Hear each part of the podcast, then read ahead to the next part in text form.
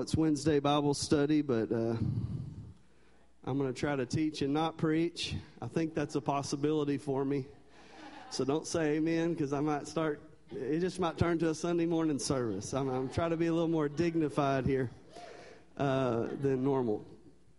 Praise God. The cross, well, we're just going to dive right into it. The cross. Um, been praying about this theme and, and kind of what to do on Wednesday nights, and, and this is just what the Lord began to speak to my heart. And the Lord just kept speaking to me, John chapter 12, verse 32, and He just kept saying, If I be lifted up, I'll draw all men unto myself. And and when we hear that outside of context, we, we sometimes think that's a, if we lift God up with our praise or if we, you know, kind of raise the roof, I guess, uh, you know, this kind of pumped up praise that that will draw men unto God. And, and while that is true on, on, on a lot of levels, what Jesus is saying, if we read the very next verse in verse 33, he said this, signifying what death he would die. So when Jesus was talking to the people and saying, This is what's going to draw all men unto me, he was saying, If I be lifted up and be put on a cross. So the people suddenly didn't burst out into a praise. They probably started scratching their heads and wondered, what kind of a God is this? What kind of a king is this that would do this? What, what kind of a God lumps himself into the category with murderers and robbers and thieves. And mind you, if you're a Roman citizen, even if you did those things, you wouldn't be crucified. You had to be a foreigner or a slave. So they're seeing Jesus do these miraculous things, but then Jesus saying, Don't get it twisted here that what's going to draw all men unto myself is when I'm lifted up on a cross. So that changes everything about our perception of God and who God is as He reveals Himself in Scripture. So, what God is saying in essence is I can take the most evil, horrifying implement of torture in human history, I can subject myself to it I can take that moment and that suffering and I can redeem it and turn it into something good. Come on now. I got an amen at a Baptist church right there. Come on now. That God would dive into the most horrible, horrifying death instrument ever invented and say, I can make this good. And God makes it so good that we wear it around our necklace and around our neck like jewelry. Think about how good God can make something so bad. Think if I had a golden chain with an electric chair on it, right? You'd be like, like, are you in a rap video or something wrong with you? What's going on? But Jesus can take something so horrible and make it so good. So God's saying there's no mess that the human imagination and that Satan himself could invent that I can't dive into and redeem and make good. Wow. What a God that we serve.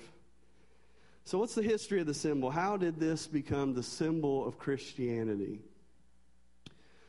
Well, it kind of has a, a, storied picture. If you were to think about what would describe Christianity or what symbol would you use, if you could use any, it would definitely be the cross. And every symbol has theirs. The Buddhists have the lotus flower, and uh, the uh, Islam has the crescent uh, moon kind of shape. Uh, communism has the hammer and the sickle.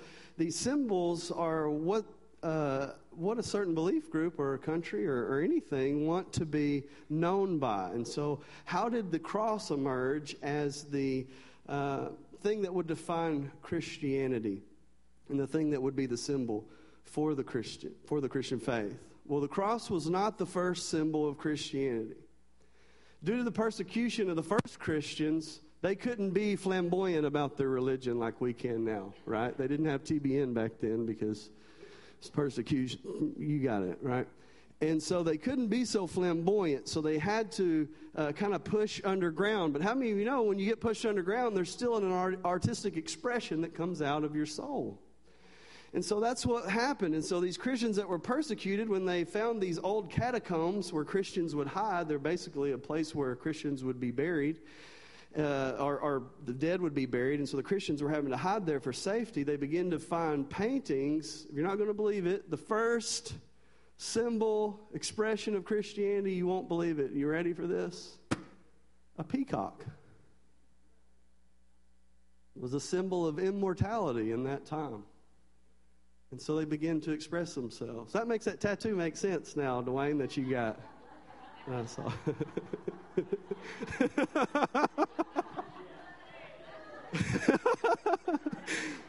I didn't know you were so studied. Now, okay, that makes sense. Oh, man. Pray for me. Okay.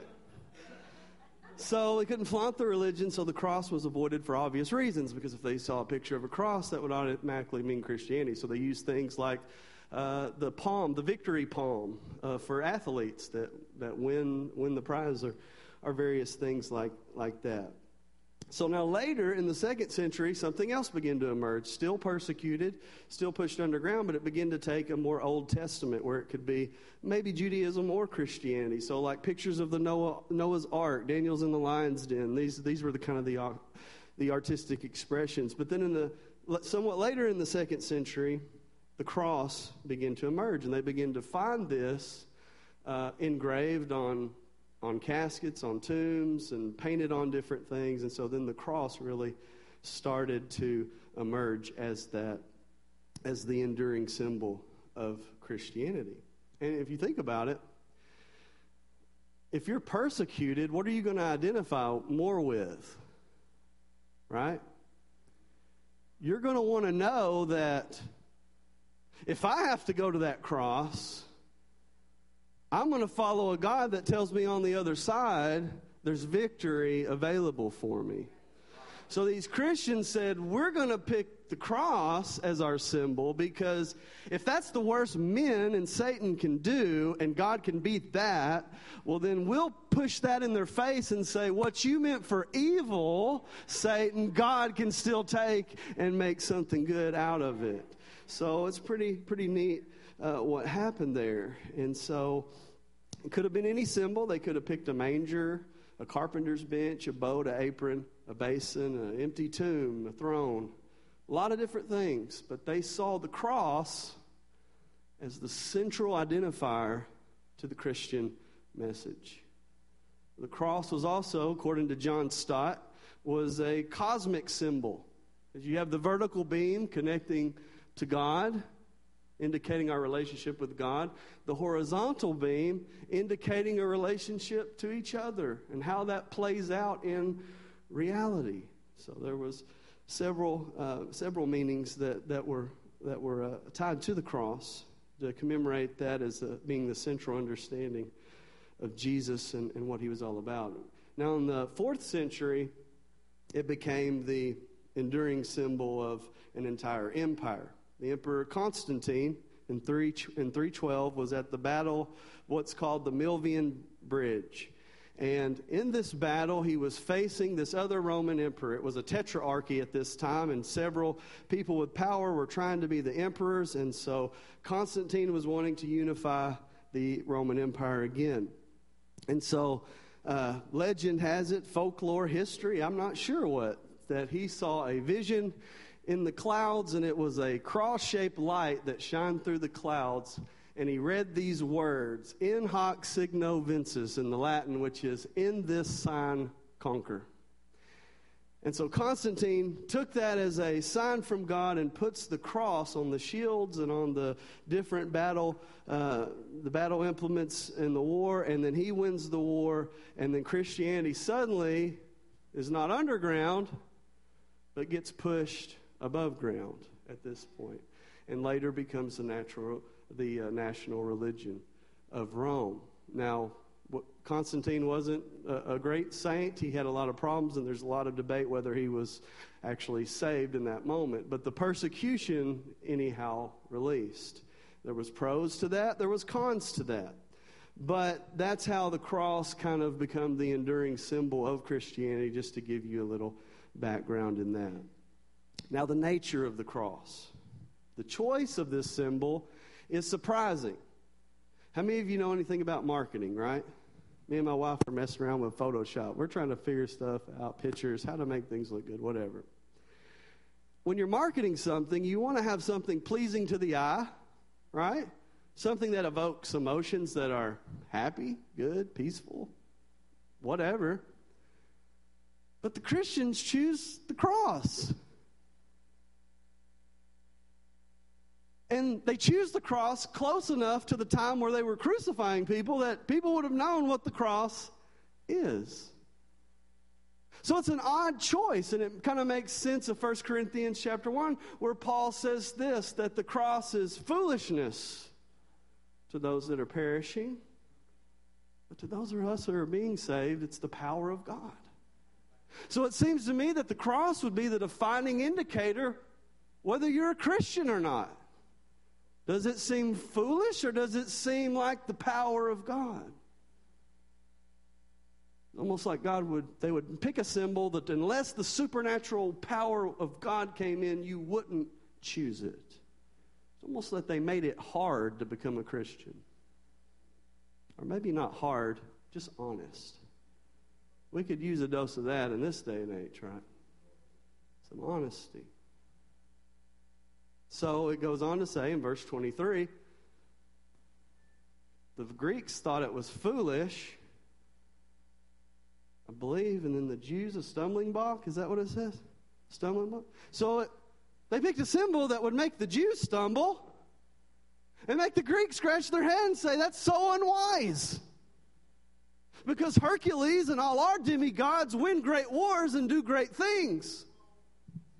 But your God comes down and does everything right and then suffers for it. It's almost as if God is saying, I'm going to be so counter to what the world calls wisdom, and I'm going to shame the wise with something so foolish and make it so powerful and so great to just brag on how awesome and how glorious I actually am. It's almost as if God is showing out by choosing the cross. Now, this method of crucifixion was invented by barbarians on the edge of the known world. But the Greeks and the Romans took it and then they perfected it to make it even more cruel.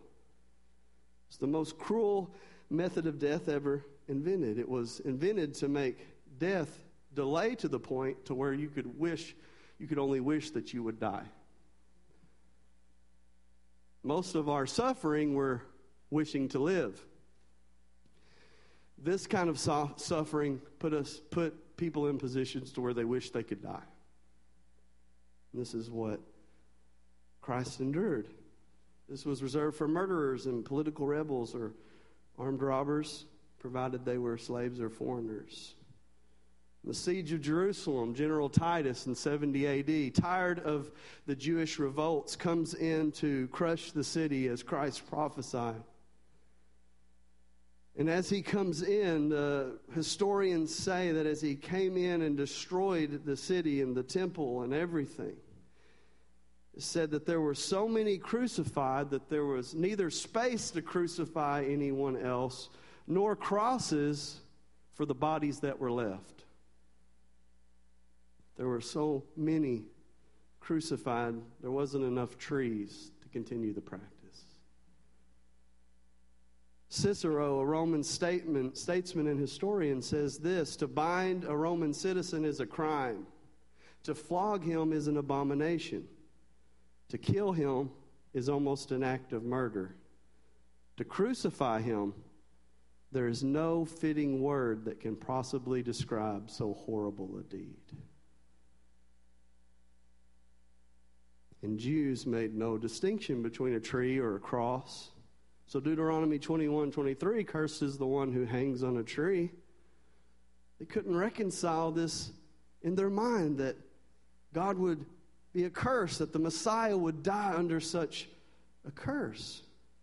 So, whether Roman or Jewish, the idea of God dying was insane. But this became symbol we all love and cherish today. The fact that Christians refuse to disregard the symbol for something more palatable indicates that it was not Christian, the Christian's idea to make this the symbol, but that this was in the heart of God before the foundations of the earth.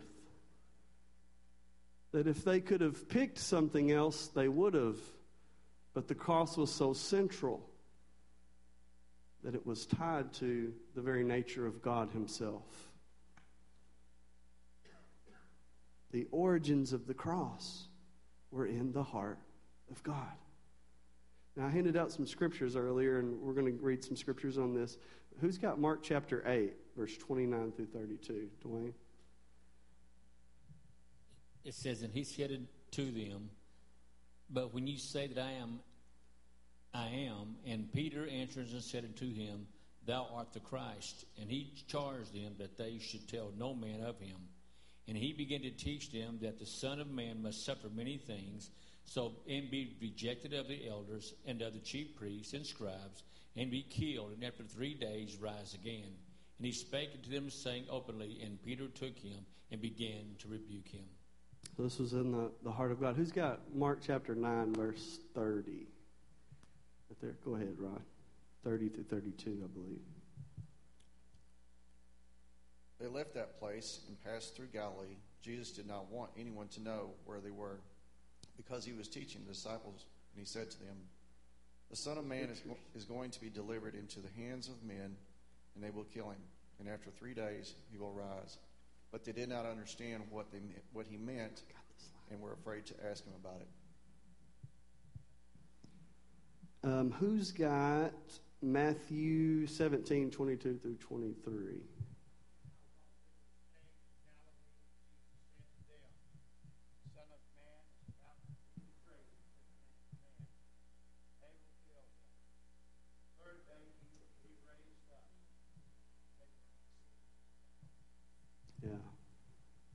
Who's Luke chapter 18, verse 31, 34? Who's got that one? Taking the twelve disciples aside, Jesus said, Listen, we're going up to Jerusalem, where all the predictions of the prophets concerning the Son of Man will come true. He will be handed over to the Romans, and he will be mocked, treated shamefully, and spit upon. They will flog him with a whip and kill him but on the third day he will rise again. But they didn't understand any of this. The significance of his words was hidden from they failed to grasp what he was talking about. Hmm. Who's got Luke 22, verse 37? That you, Dad? For I say unto you that this is written must yet be accomplished in me and he was reckoned among the transgressors, for the things concerning me have an end. So we see here through the all throughout the Gospels, and I could have grabbed a hundred more scriptures on this, that everything within the Gospels was centering on Christ, and Christ was clear about his message of where he was going. That the cross was this place to where Christ was headed towards. And this all correlates in the Old Testament with Isaiah 53, the, the great passage that we, we kind of remember from that Isaiah 53 5, that he was wounded for our transgressions, he was bruised for our iniquities, the chastisement of our peace was placed upon him, yet by his stripes we're healed. And so that's 700 years before Christ. It's even on the earth. So we could keep going back and back and back. Now, John's gospel doesn't use uh, the cross when he's referring to this. He talks in a different way. In John's gospel, he uses the Greek word hora, which translates hour. But hour can mean many different things it can refer to a time, a period of time, a, a fixed time that is fixed by natural law, just like a season in which has a set time and then passes and revolves around and comes back again. So when John is talking of the cross, he talks of it as a time fixed by natural law. That God wasn't reactionary when it came to the cross, but that it was in the heart of God before he said, Let there be light. Now, the mind of God, scope and breadth of his wisdom, that his hour, his fixed time to where he would show the world who he was and how he wanted to be glorified would be the worst suffering so that the world would know there's no God like our God. And there's no one that loves like our God. And there's no God willing to do what our God will do. That God lets men in his, their imagination invent the most cruel method before he decides to come. If I was going to come and die for the sins of the world, I would say, let's wait until they've got lethal injection.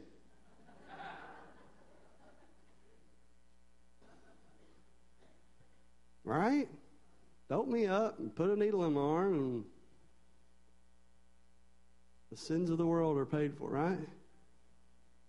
But Jesus says, No, I want to go into the most brutal empire in human history, the most oppressive empire in, human history. I want to come as a 30 year old construction worker.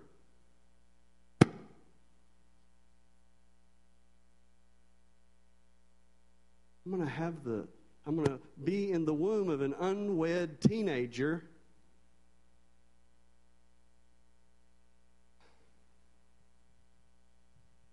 I'm going to come in a way that nobody would expect to show that nobody's like me.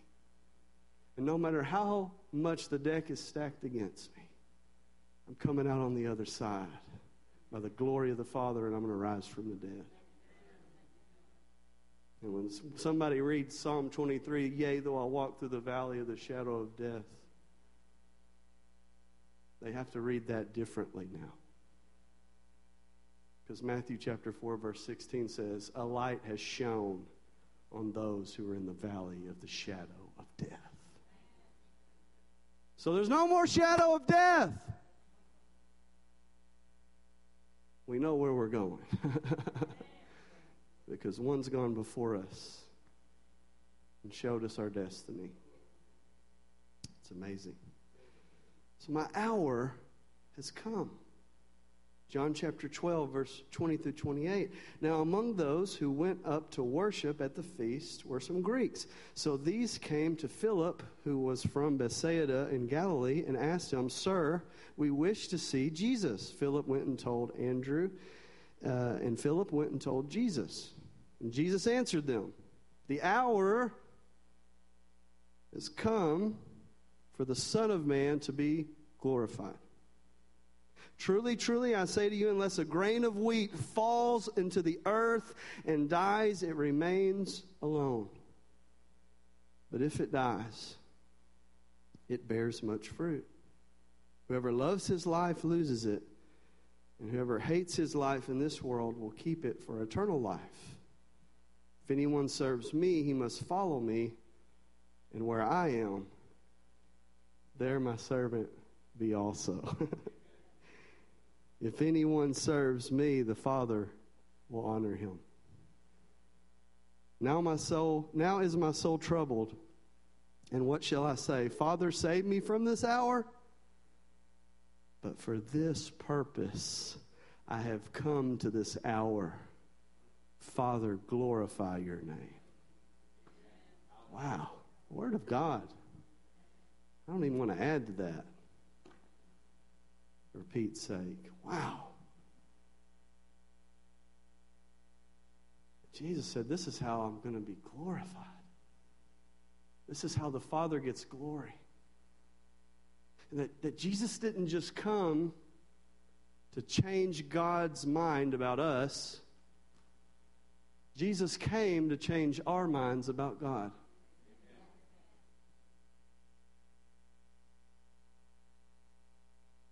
Tweet that out, somebody. So, Jesus' hour, his day, his appointed time, he's creating salvation. John chapter 9, verse 4, Jesus said, There's a time coming, a dark time, to where no man can work. But in the fifth verse, he says, I'm the light of the world. So, potentially, now this is speculation. Dwayne, don't confront me afterwards, okay? Theologically, okay? I'm just, this is just dreaming, guessing. Maybe. I don't know. That on the sixth day of the week, the sixth hour of the day, potentially the sixth day of creation, and Jesus cries, It is finished. That day where no man can work had come. And we entered into the seventh day of God's rest, to where we went from our works to put our faith in the works of God and rested in His work. Where now Jesus becomes our Sabbath. So, as God created in the six days in creation, Jesus finished the work of creating salvation. So 666, the Antichrist, is defeated on the sixth day of the week, in the sixth hour of the day, on the sixth day of creation. And then we enter into seven completeness and fullness in God. Maybe, I might be stretching it there, but this is just how my mind works. This was Jesus' choice for you. John chapter 10, verse 17 and 18. This wasn't something that, you know, he had to do. God doesn't have to do anything, He's God. Verse 17, for this reason, chapter 10, verse 17, for this reason the Father loves me because I lay down my life that I may take it up again. No one takes it from me, but I lay it down of my own accord. I have authority to lay it down, and I have authority to take it up again. This charge I have received from my Father. But there was never a moment where Jesus wasn't in control, even when he's being crucified. And I submit to you, there's never a moment where Jesus isn't in control of your life, of your mess and your mistakes. That He can lay it down and He can take it up. And guess what? When you lay down, He can take you back up. I'm going to close with this Galatians chapter 4, verses 4 through 7.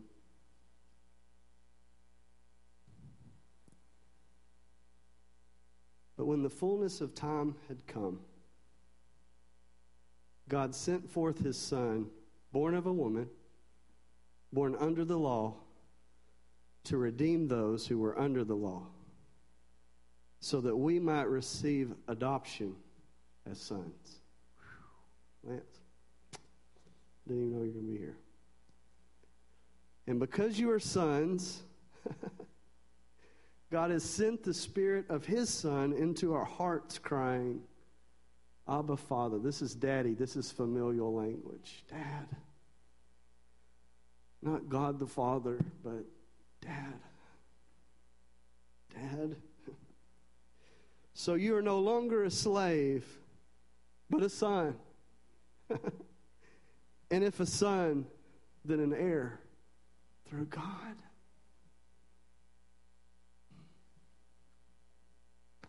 I guess when it all comes down to it, Jesus loves me, this I know, for the Bible tells me so, is enough. Despite all the other stuff that we can add to it. Would you stand to your feet with me? And let's just take a moment, just lift our hands and just thank God for the cross.